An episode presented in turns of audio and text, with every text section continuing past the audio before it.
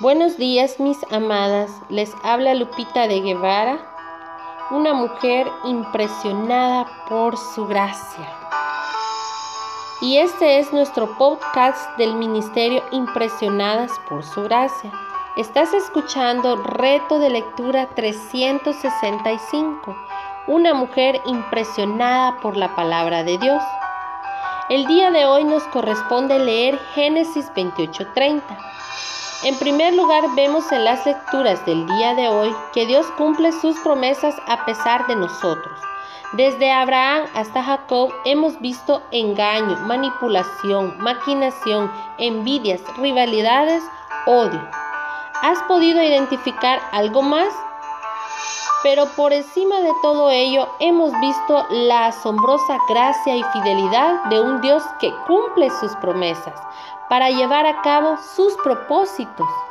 Lo único que esta familia contribuyó para que los planes de Dios se cumplieran fue su fe y seguir adelante, a pesar de todo su pecado. Esta familia recibiría las bendiciones del pacto de Dios con Abraham. La providencia de Dios obró a pesar del pecado de ellos. La promesa de Dios de amar, de proteger y de guiar a los suyos tal como prometió a Jacob en Génesis 28:15.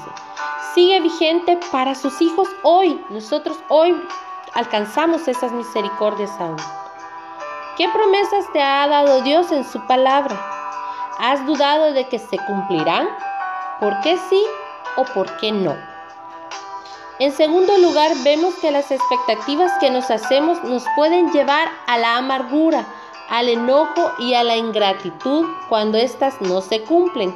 O sea, cuando nuestras expectativas no se cumplen, nos pueden llevar a la amargura y al enojo y hasta la ingratitud, como se los decía.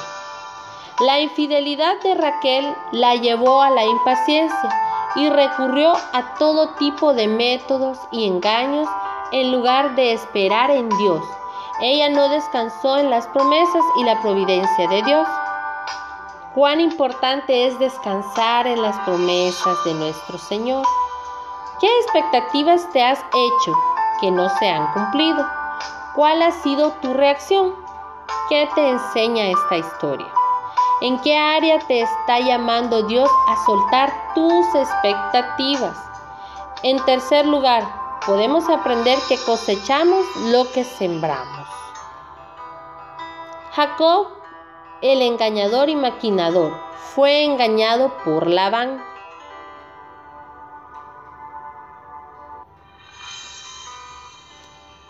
Fue engañado por Labán.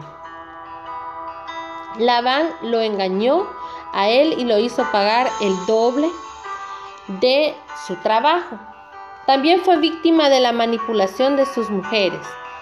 ¿Te ha sucedido alguna vez que has recibido lo mismo que has dado a otros?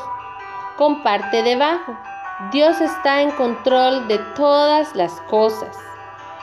Muchas veces creemos que controlamos nuestras circunstancias y destino a través de nuestros intentos por manipular pero Dios está detrás del telón, cumpliendo sus planes y propósitos. La abundancia de Jacob no vendría debido a sus maquinaciones con los animales. Génesis 30, 37 y 43. Sino por las promesas de Dios. ¿Estás confiando en Dios totalmente o tratas de manipular las situaciones? ¿Qué situación actual estás manipulando? ¿Cómo podrías dejar esto en las manos de Dios? Gracias por escucharnos en este bello día. Nuestra oración es que Cristo viva en tu corazón por la fe y que el amor sea la raíz y el fundamento de tu vida y que así puedas comprender cuán ancho, largo, alto y profundo es el amor de Cristo, mis amadas.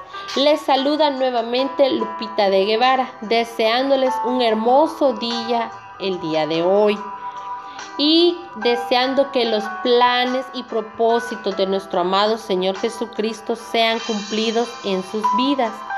Porque nosotras, en nosotras fuerzas de nosotras mismas, no podremos llegar muy lejos. En cambio, si descansamos en las promesas de nuestro amado Salvador y descansamos en su divina providencia, podremos ver la mano de Él obrando a nuestro favor. Bendiciones mis amadas, un fuerte abrazo.